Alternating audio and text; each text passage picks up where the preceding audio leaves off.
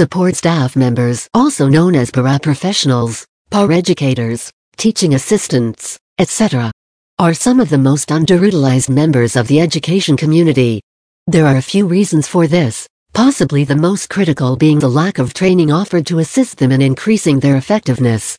In some states, paraprofessionals are required to have a certification or license, but there are states that require only a high school diploma.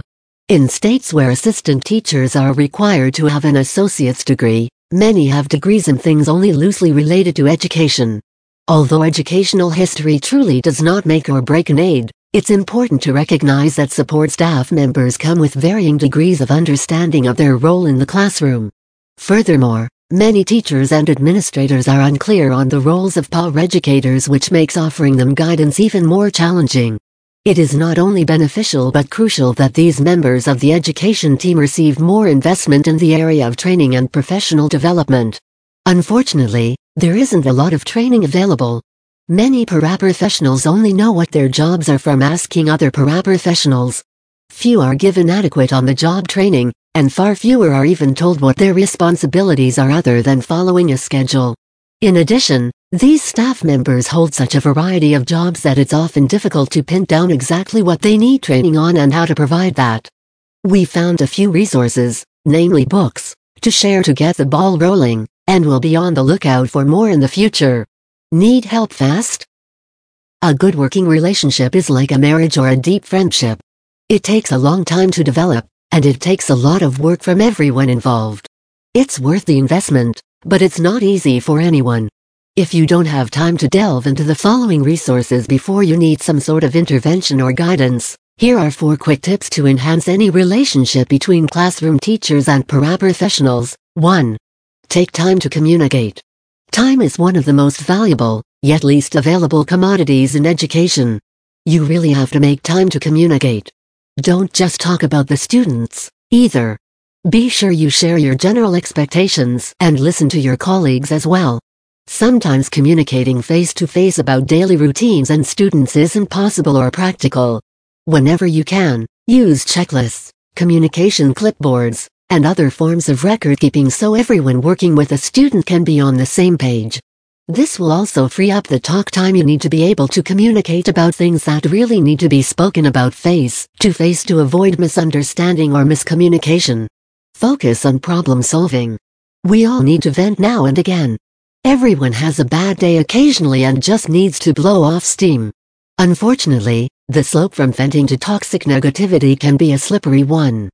Spill your frustrations and talk about whatever the root of the problem is from your perspective, but do yourself a favor and stop complaining after about two minutes, or when you find yourself repeating the things you've already said. Once you get to that point, it's time to switch gears and focus on how to solve the problem. It's tempting to feel powerless to promote change in education, especially if you are just a small cog in a big system, but there are always things we can control. The key is to work with your colleagues to brainstorm and be creative in finding ways to make things work for everyone. Recognize the ambiguity. There are often many things in the teacher-paraprofessional relationship that are undefined because each relationship is unique. Don't be afraid of that ambiguity. Teachers should recognize that paraprofessionals need direction, want to be told what is required of them, and need to be validated in their understanding of what they're told. If things are unclear, clarify them. Take the initiative to ask specifically for what is needed and wanted. Sometimes it feels counterintuitive to take time from working with students to communicate with paraprofessionals because it can be faster to just do some things yourself rather than explaining them. However, you are one person. In today's educational environment, it is truly impossible to do your job without assistance. You need to multiply yourself. That means taking the time to explain in detail what you want and need from paras.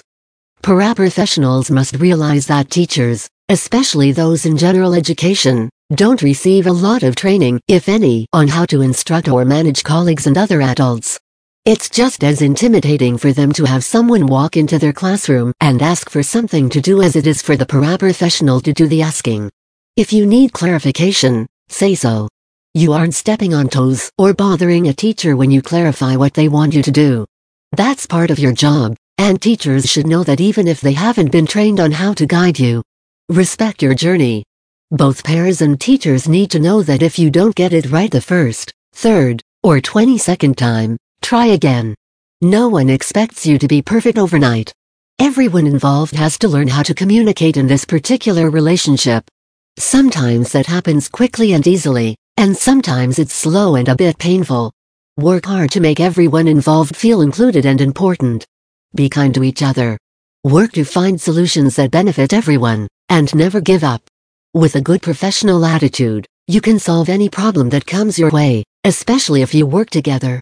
Professional Development books The Proactive P A R Educator, more than two hundred fifty smart ideas for P A R professionals who support teachers by Betty Y Ashbaker, author, Jill Morgan, author. This book is filled with practical, hands-on ideas for support staff working directly with students and teachers. It's filled with ways to stay organized, help students with behavioral issues, and facilitate learning in a variety of situations.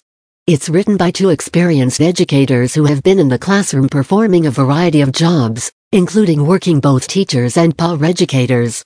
They've shared their own collective wisdom along with things they've learned from other support staff members along the way. The authors say the book is meant as a buffet with time spent dipping into each subject presented. There are worksheets available within the book itself for time spent in self-reflection, and blank spaces are provided so that the P A R educator can keep relevant notes within the section to which they pertain. P A R Educator Handbook by Steyer P H D, Candace, author, Fitzgerald M Ed, Suzanne, author. We love this book because it has a companion book for professional staff members as well. Effective Strategies for Working with P A R Educators by the same authors.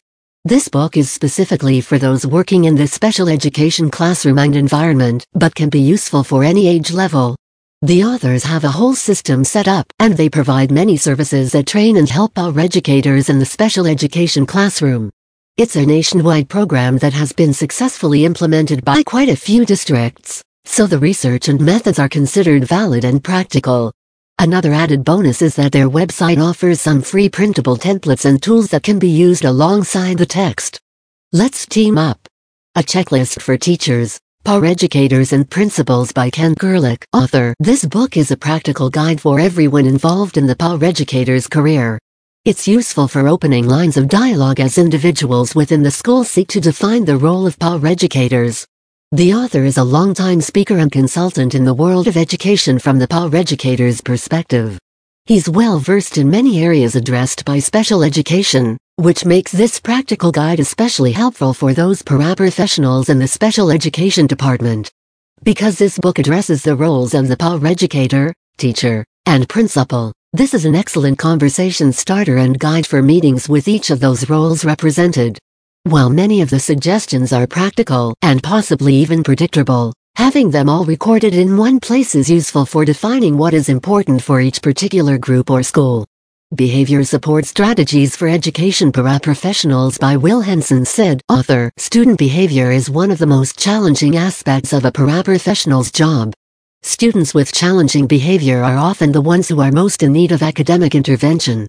On the other hand, the nature of most P A R educator roles requires them to spend less time building relationships with individual students than classroom teachers, so there is little time or opportunity for them to gain the respect often needed to correct challenging behaviors. This book facilitates the understanding of the student's perspective and explains some of the common disabilities and psychological issues students may be dealing with to give the educator a background for reasoning with them.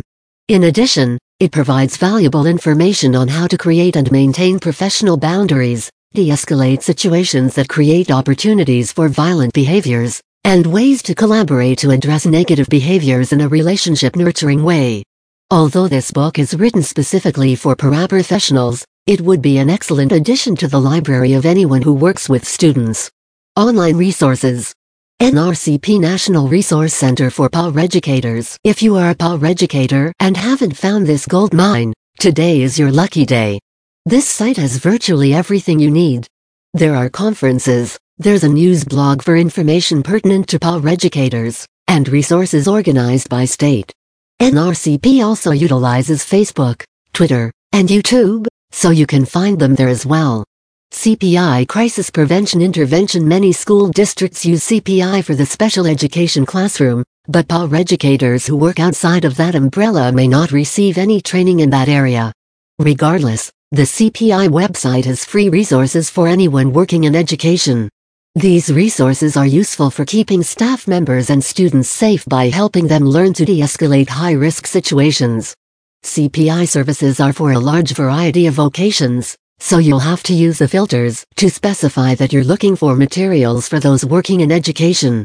This blog post from their site is an excellent place to start. https slash slash www.crisisprevention.com slash blog slash June 2016 slash paraprofessionals